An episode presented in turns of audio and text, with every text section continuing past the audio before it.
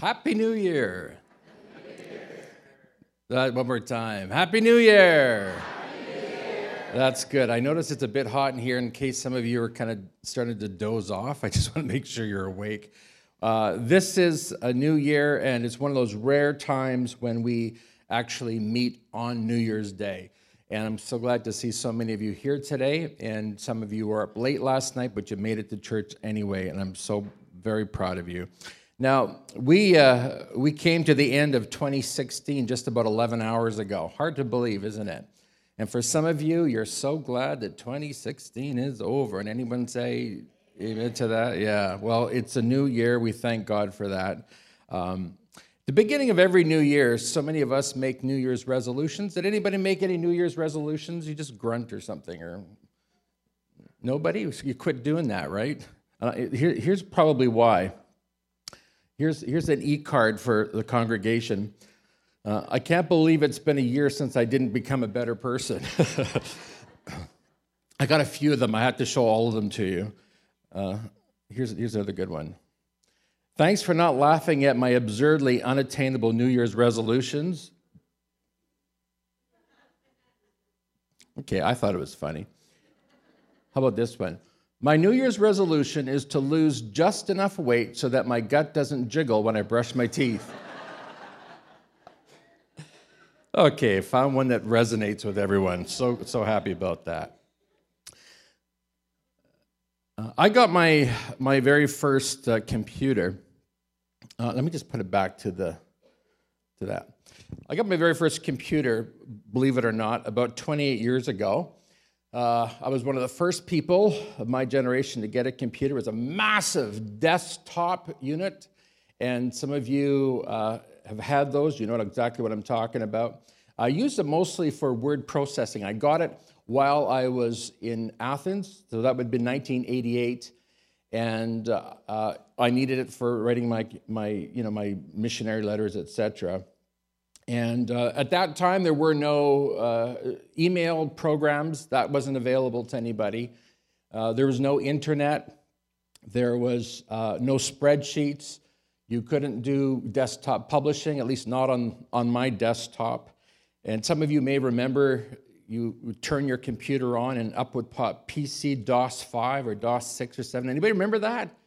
This is three or four of us. It goes back a long, long way. And I'm going to tell you, just getting into your computer was very tricky. You really, really needed to be trained well. And you could so easily mess that up if you didn't put the slash the right way, you didn't enter exactly the right word, you couldn't be off. It wasn't like Google today. If you spell a word wrong, they'll say, Did you mean this? Did you mean that? Nothing like that. You get it wrong, it's like you're a dummy.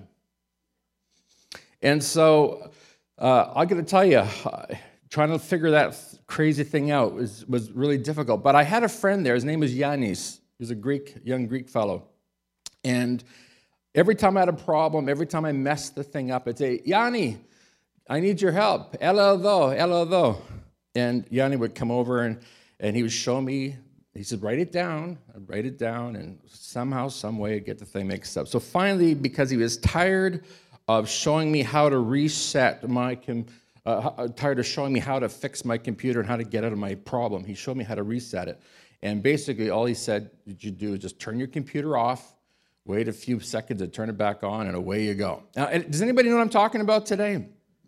It's called the reset button. And I'm going to tell you um, if there's ever a problem, all I needed to do was push the reset button the reset button was basically the power button, but we call it the, the reset button. Because when you turn the power off and turn it back on again, you're ready to rock and roll. Now, I gotta tell you, folks, New Year's is the ultimate reset button. Can I say it for you again? New Year's Day is the ultimate reset button, and we thank God for that. We, God knows that we need that. One of my memories from my childhood the watch night services in the church that I grew up in. Uh, if you grew up in a Pentecostal church, you may have an idea what I'm talking about. So, what would happen is on New Year's Eve, uh, Christians would gather together about eight o'clock in the evening, and there would be duets and solos, and maybe a special singer would come to town, or maybe a special speaker. And then after we'd you know, been, in, been together for an hour and a half or so, then the pastor would invite us in the last 10 or 15 minutes to kneel down at, our, at, at the pew, wherever we were, and it would be there that we would uh, bring our prayer requests to God and ask God to help us and we would start, literally start the new year on our knees. I remember Pastor Barber saying that all the time start the new year on our knees. And then we would all stand up and we'd say, Happy New Year. And then we'd all go home and we'd all had a fresh start. A fresh start is one of the great features of the Christian faith. I don't know if you know that.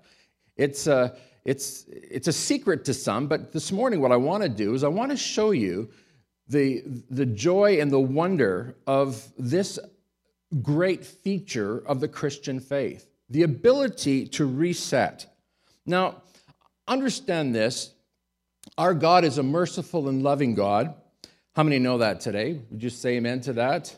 Yes, some of us understand that. And the Bible makes it very clear to us that our Lord Jesus understands how very difficult this life is. He understands our weakness. He understands our every temptation. In Hebrews chapter 4, verse 15, I'm going to just fast forward here a little bit.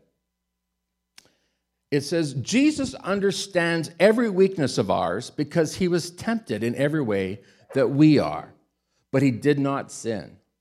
Now, understand something today, folks. Jesus understands your life far better than you realize. God understands that we are a species that is constantly making mistakes. There's one person nodding and agreeing with me. Fred, it's just you and me. Oh, there's another one. There's a few others. How many would agree that, yeah, we do tend to mess things up? Would everybody agree with that? There may be one or two here today would say, Pastor, you don't know how good I am. Well, it, would that person come, please, and take the mic and finish the sermon this morning if that's you? Because the fact of the matter is, as long as we're on this planet, you and I are going to be constantly making mistakes. And sometimes it'll be mistakes that we are conscious of. We know we're doing wrong. And there's other times we're saying things and doing things and we don't even realize it. But the fact is, is we do tend to get things messed up. We do tend to wander. In fact, there's a great hymn that says that prone to wander, Lord, I feel it. Prone to leave the God I love. That is the tendency of every human being. We all understand that. And Jesus understands that. He understands that because he came to this earth and he experienced life on this planet so that you and I could understand it and identify with him, and so that he could identify with us. So this morning, what I want to do is I want to let you in on the secret of a fresh start. And, uh, and so, again, just, just just to say it fresh, God knows how important it is to have a fresh start. Would you tell the person beside you, I need a fresh start? Sometimes you just got to admit that. Doesn't that feel good to admit it? Yeah, has everybody said it? Everybody got that out of your mouth? I need a fresh start. Okay, here we go. Okay, that's enough, thanks. a fresh start is indeed one of the greatest gifts from God. And you, have, you and I have all experienced that. We know that feeling when we've had the fresh start. And, and it could be something as simple as restarting your computer. You just punched in the wrong code, the thing is frozen, it's not doing anything. How many know what I'm talking about? And you would like to literally throw that computer right through the wall. You know, anybody like that? Oh, it's just me. Okay, I don't, I'm feeling stupid. Uh, you, you understand that. But when you could press that button, everything's back to normal, everything's good. So you understand the power of a fresh start. Well, we read in the Old Testament of a prophet. His name is Jeremiah. Here's a picture of him. Jeremiah sat for Michelangelo so he could paint that on the ceiling of the Sistine Chapel. Not really. But that is supposed to be Jeremiah. He's also called the weeping prophet. And the reason he's called the weeping prophet is because as a prophet, God revealed to him what was going to happen to Israel and to Judah. God showed Jeremiah the judgment and the punishment that would come upon these people because they'd messed up so much. Now, again, we all can relate to this. We've all messed up. We've all made mistakes. We've all said things we shouldn't say. We've all done things. We've all thought things we shouldn't think. We've all held grudges. You know what I'm talking about. But there's also times in our lives when we know that we've disobeyed God. We know we've done what we, what we shouldn't do. And uh, God pokes us. You ever had the Holy Spirit poke you? You got the wrong attitude. You got the wrong attitude. You better say sorry. You better say sorry. And we just say no. God, do you know what he did to me? Do you know what she said to me? And we feel we're quite justified in doing what we want. And what it comes right down to it, we've disobeyed God and we refuse to do what he says. And sometimes it's worse than that. Sometimes it's far, far worse than that. We're engaged in things that we know we shouldn't be doing. We know that we are flirting with disaster. We're flirting with potential disaster. We know that we're, no, we're not where we need to be. This was the situation in Israel and Judah. Israel and Judah, they knew that they were disobeying God. They knew that they were not keeping God's laws. They knew that they were putting other gods before God. They knew that they were pursuing their own desires, their own lust, their own wants and Jeremiah the prophet, as well as many other prophets and many other preachers of the day, they warned the people. They told the people, repent, turn back to God, get your life sorted out, or else you will experience the judgment of God. And the people heard the warnings, but they refused to listen. And for this reason, Jeremiah weeps. We find his prophecy in the book of Jeremiah. In case you haven't read through the Old Testament, he's actually the second major prophet. And not only does he write the book of Jeremiah, he also writes another book called Lamentations. Can you say that with me? Lamentations. Some of you have never read that. You've You've, you've gone through it and you think, oh, I don't know what this means. I'm going to keep going. I would advise you to go back and read that. The book of Lamentations comes from the Greek, which simply means loud cries that, that feeling or that sense that you know your life is messed up or that things are not what they need to be. You may not even be aware of the fact that you've let God down, but you know your life is in the toilet. You are in trouble. And so you begin these laments or these loud cries. I like that. Uh, I didn't know this. I discovered this as I was studying this.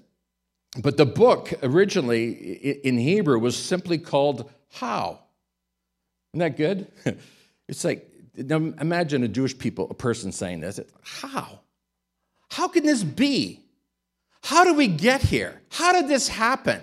That's what the book is called. How? This sense is a, a sense of dismay and of sorrow and bewilderment. And how on earth did I get myself into this situation? Maybe you're here like that today. You have no idea how you got yourself into the mess you're in right now, and you scratch your head and you're like, like the Jews saying, How? How did this happen?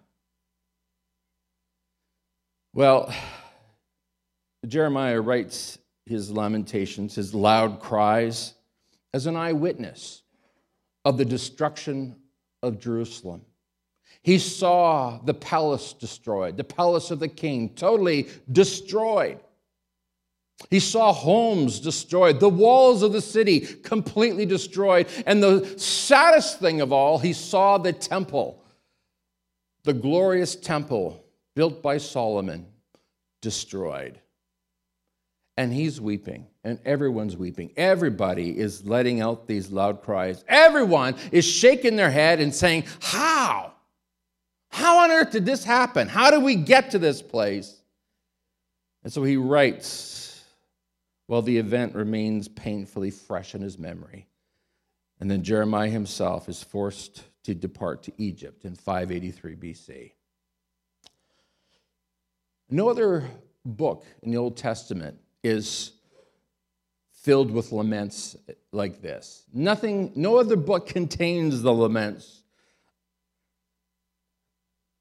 that Jeremiah shares with us. As you read through Lamentations, you get a, a real sense of the distress in this dirge. You get a sense of the great sorrow, a sense of doom, a sense that it's all over. This book, Lamentation, it really marks the funeral of the beautiful city of Jerusalem. And this book keeps alive for us the memory of the fall of that city and the fall of God's people. Remember, the Jews were called God's chosen people, they were the people of God. And in this moment, the Jewish people must have been scratching their head and saying, God, we thought we were your chosen people. How could you let this happen? How could this be? God, we thought you loved us. We thought, we thought we were precious to you. How could this happen? You may be sitting here today and, and that thought has gone through your head this past year, maybe even this morning. God, I'm a Christian. How could this happen to me? How could I be struggling like this? How could I be having this kind of problems in my marriage, in my family, in my business, in my finances? How could it all go so bad? Now, I'm going to tell you, not, not every problem we have is due to disobedience. But I can tell you one thing that when we have difficulty in our life, it definitely is a way for God to get our attention. And the thing to do is to remember what Jeremiah shared with his people in Lamentations. Look at this. The faithful, read it with me. The faithful love of the Lord never ends. His mercies never cease. Great is his faithfulness. His mercies begin afresh uh, each morning. Now, there, my friends, is the reset button.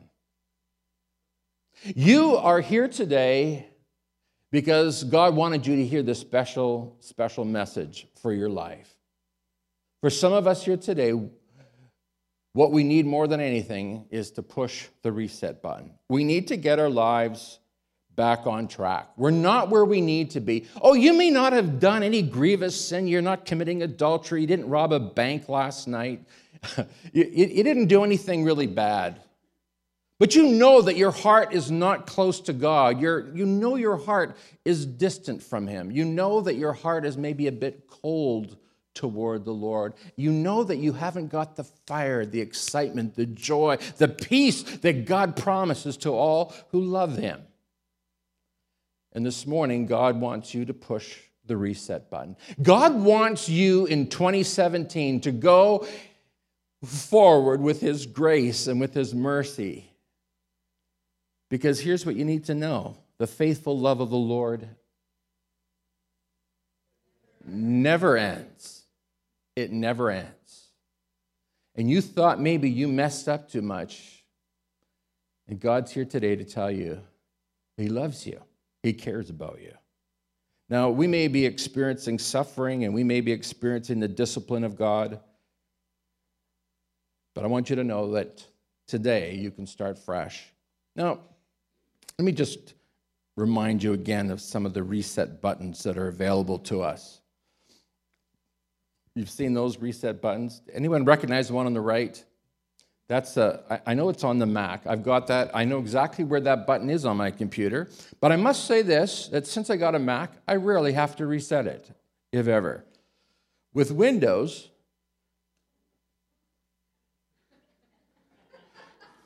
it's something I use on a regular basis, but thank God I've been delivered of that. You're familiar with some of these buttons, aren't you? How about, uh, how about this one? Keep calm and hit the reset button. Isn't that good? Or if you're um, maybe tend to be like me after working on Microsoft computers, nuke everything and start over. Isn't that good? nuke everything and start right over. Now, I want you to know today, um, uh, I, have, I have thoroughly enjoyed all the reset buttons that I've ever used in my life. And, and I, I remember uh, uh, the, first, the first one I remember really was on the table saw. My dad had a table saw. My brother and I built a garage and did all kinds of work. But sometimes, if you weren't pushing that piece of plywood through just right, what happened? It just, the motor kills. And I thought the first time that happened, I thought I'd broken my dad's table saw and I was going to run away from home. oh, Lord. But I went and uh, told my dad, thinking that I'd destroyed his table saw. He said, Oh, it's no problem. Just push the reset button. There's a reset button? Hallelujah. Thank you, Jesus. There's a reset button. Oh.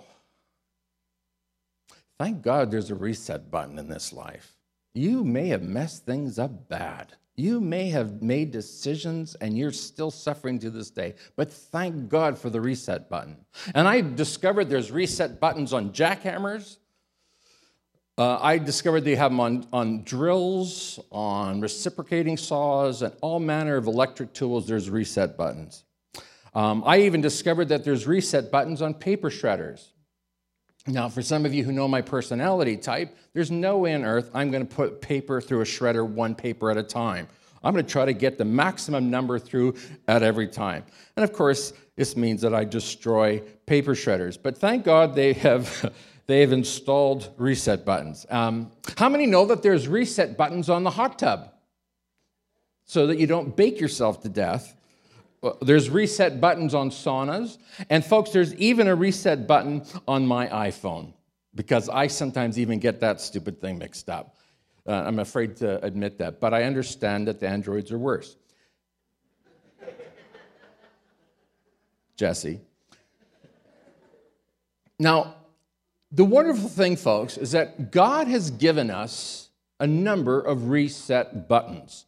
And I'm going to tell you what they are very simply. There may be a few more, but we're going to just focus on three this morning. Are you ready for them? And uh, you don't even have to write this down, you're going to remember it because it's something that every single one of us knows, understands, and uses, but we don't even know it. Here's the first reset button. We call it morning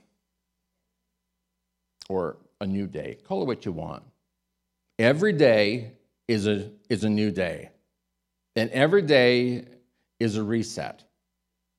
The second one, folks, is called a week.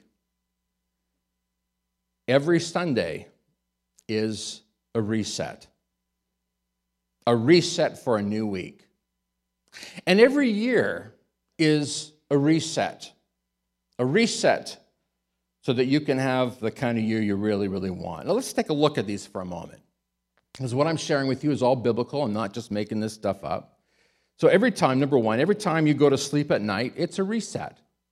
Did you ever wonder why God has created us to need sleep? I often ask God this God, you see all the work I have to do. Can't we just cut the sleep time in half? And I found out you can't. Or you get into big trouble. For one thing, you become terribly cranky and your family can't stand you. You start making mistakes.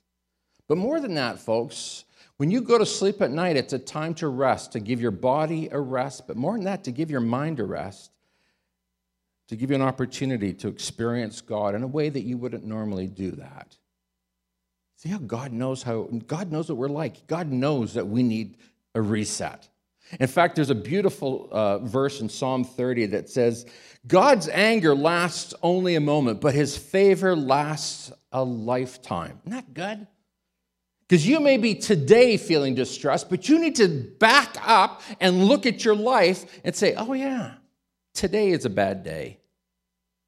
But God's goodness, His love, lasts a lifetime. This too will pass. David says, Weeping may last through the night, but joy comes in the morning. Some of you know that verse and you've latched onto it. In fact, that verse has become uh, a steady part of your recitations, especially every morning. Every day is a reset. And so here's what I want to say to you before I go any further. Satan is Satan is so crafty.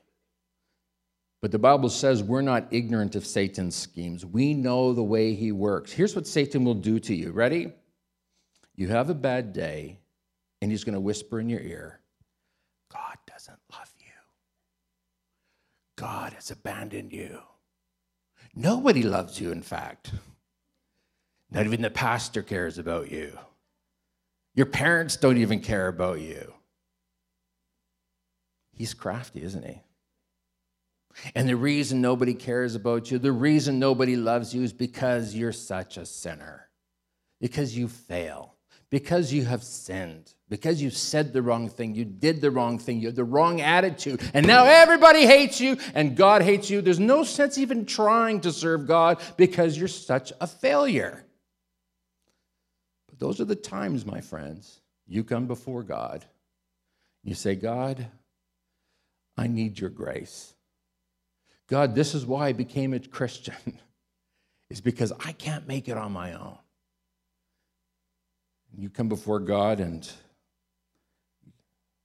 God, like any loving father, may be angry, but it lasts only a moment. And so you weep through the night, but in the morning, joy comes. And you tell the devil, Devil, it's a new day go back to hell where you belong. The power of a new day. But you know what, folks? Sometimes you we have a bad week. How many know what I'm talking about? This has been a bad week. In fact, you haven't been able to even pray. You, you've just found yourself so busy, so stressed out. You have been so busy with whatever,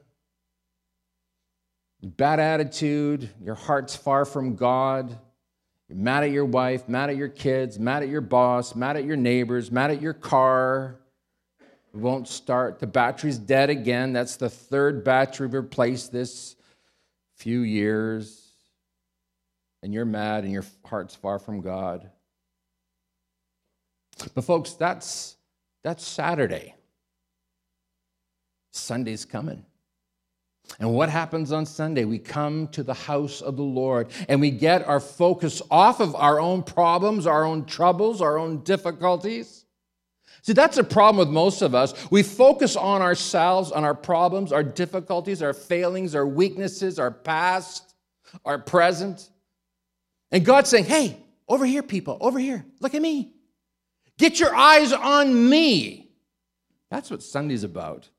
You came here this morning to get your eyes on God. And folks, here's what happens when you get your eyes on the Lord. You forget about yourself and you remember the greater is He that is in me than He that is in the world. That we are more than conquerors through Christ who loved us. That nothing can separate us from the love of God. That's why we come to church every Sunday to worship Him, to get ourselves focused and aligned with the mind and the heart of God. Amen? Hallelujah every Sunday. And you can have a reset every Sunday. If you had a bad week, Pastor Allen, never mind about every day. I'm having, I, I'm struggling with every week.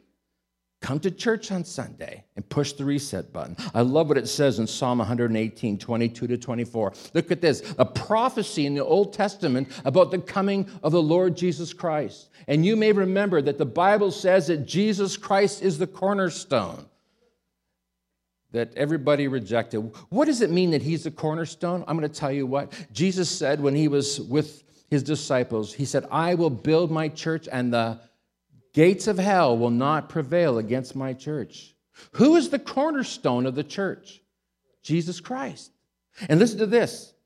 I love this. It's fantastic. This is prophesying Psalm 118, look into the future when Jesus would come. It says, The stone that the builders rejected has now become the cornerstone. Talking about Jesus. And this is the Lord's doing, and it is wonderful to see.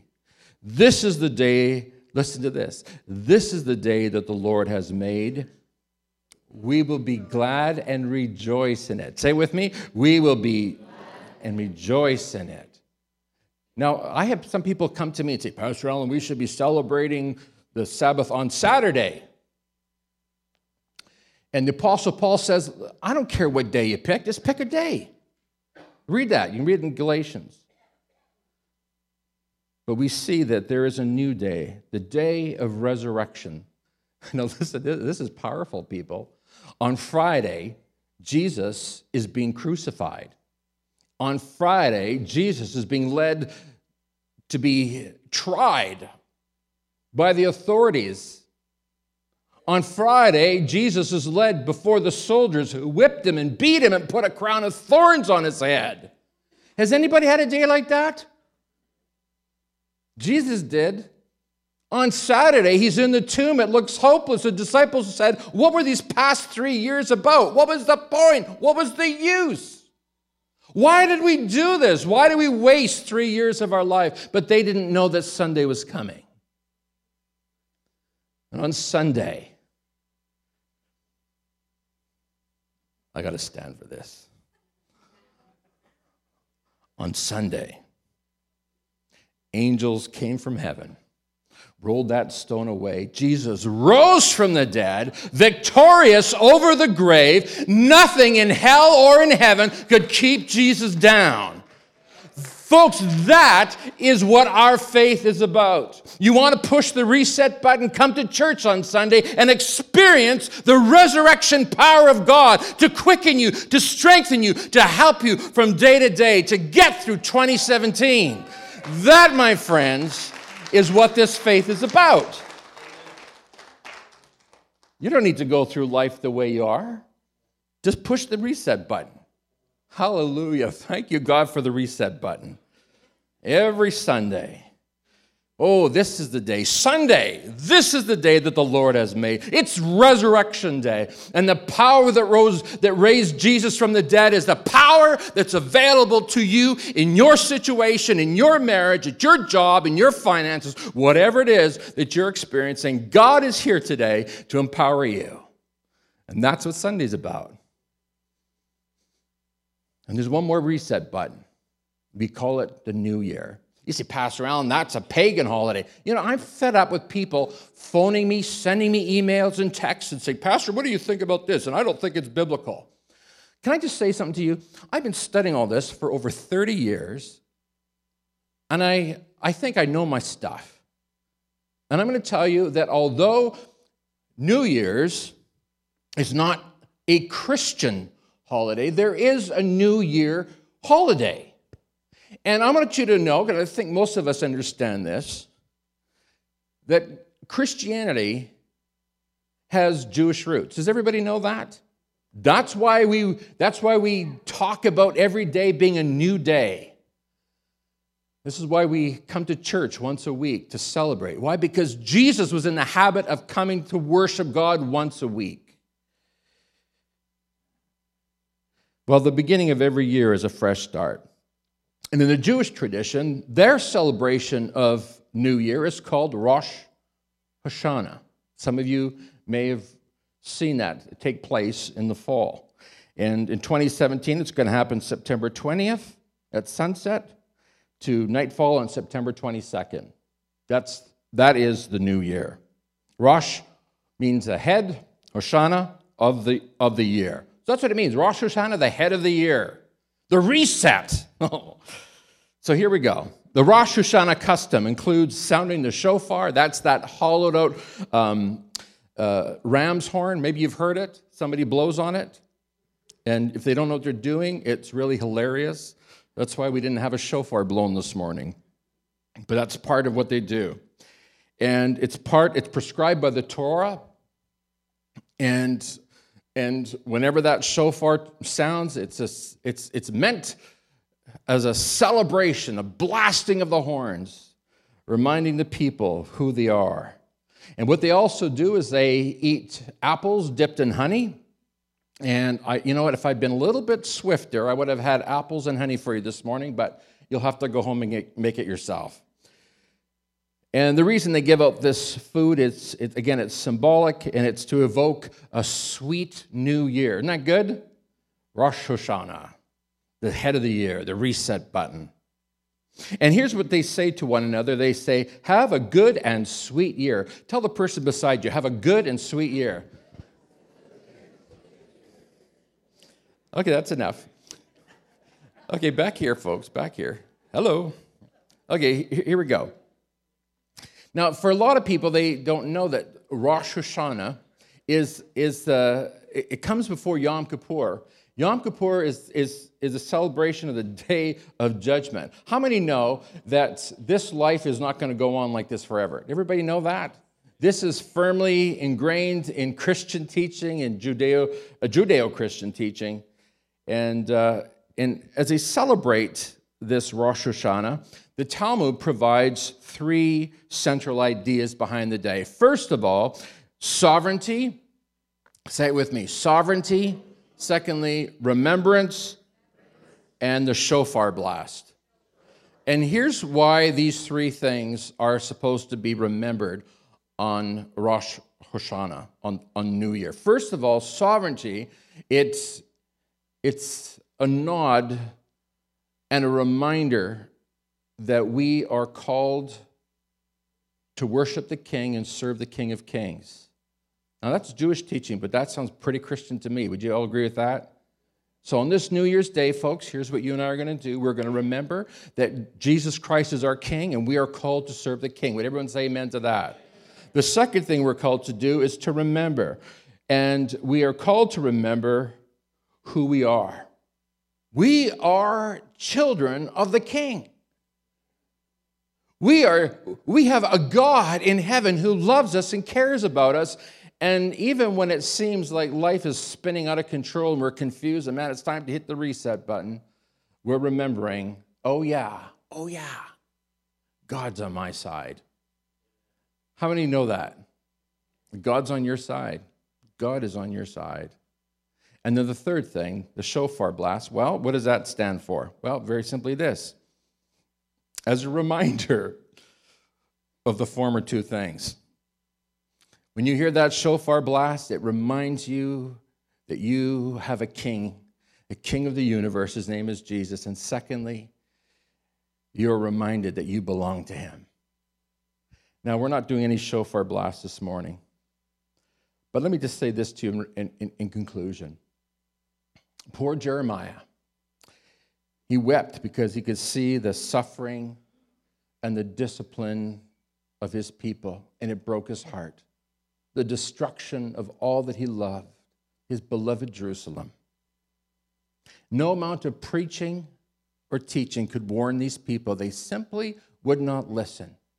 Man, I know what that feels like at times. Is anybody listening to what I'm saying?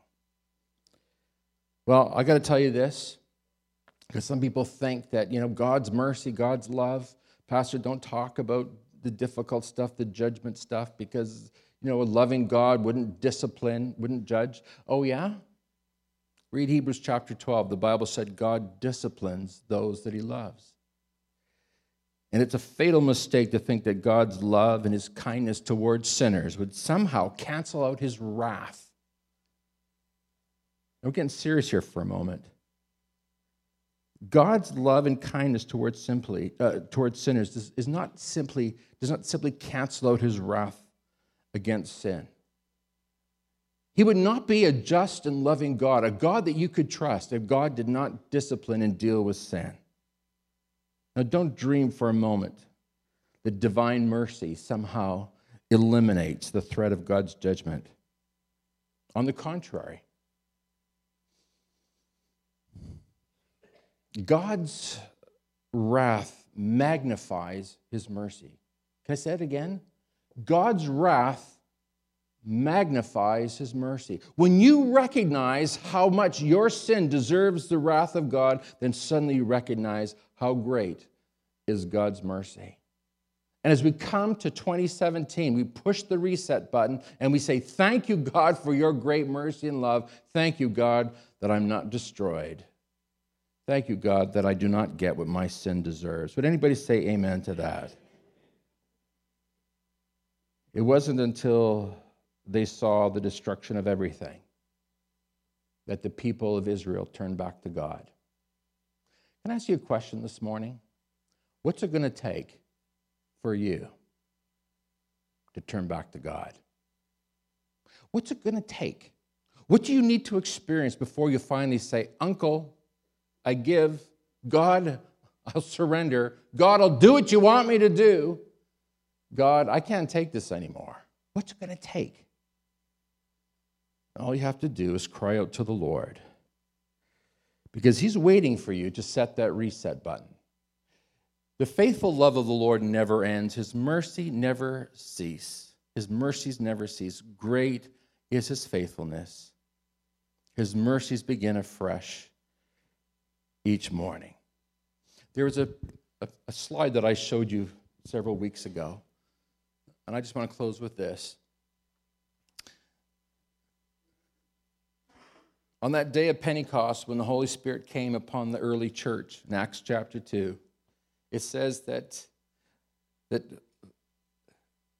flames of fire, looked like tongues of fire, were resting on the heads of every believer. What it represented, folks, is the Spirit of God coming upon his people. And here's what I want you to know today the Spirit of God is here today, ministering to your heart reminding you today that you're not going through this life alone. You're not going, you're not doing it alone. God is with you and He loves you. And He wants to empower you, He wants to strengthen you, He wants to give you what you need. He wants you to prosper and do well. And He sent His Holy Spirit to, to enable you, to quicken you, to strengthen you to make it possible for you to do everything that He wants you to do. Sean, I'm going to ask you to come with your guitar, and we're going to close just a moment. I want us to sing that song, Come, Let Us Adore Him. Come, let us adore Him. And uh, I'm going to ask you to stand with me, please. And this morning, you, you may wonder, well, Pastor Allen, I, I, need to res- I need to push the reset button. Here's what you do. Here's, here's how you do it. All you do is say, God, my focus has been off of you. My eyes have got onto me, on my situation, my problems, my difficulties.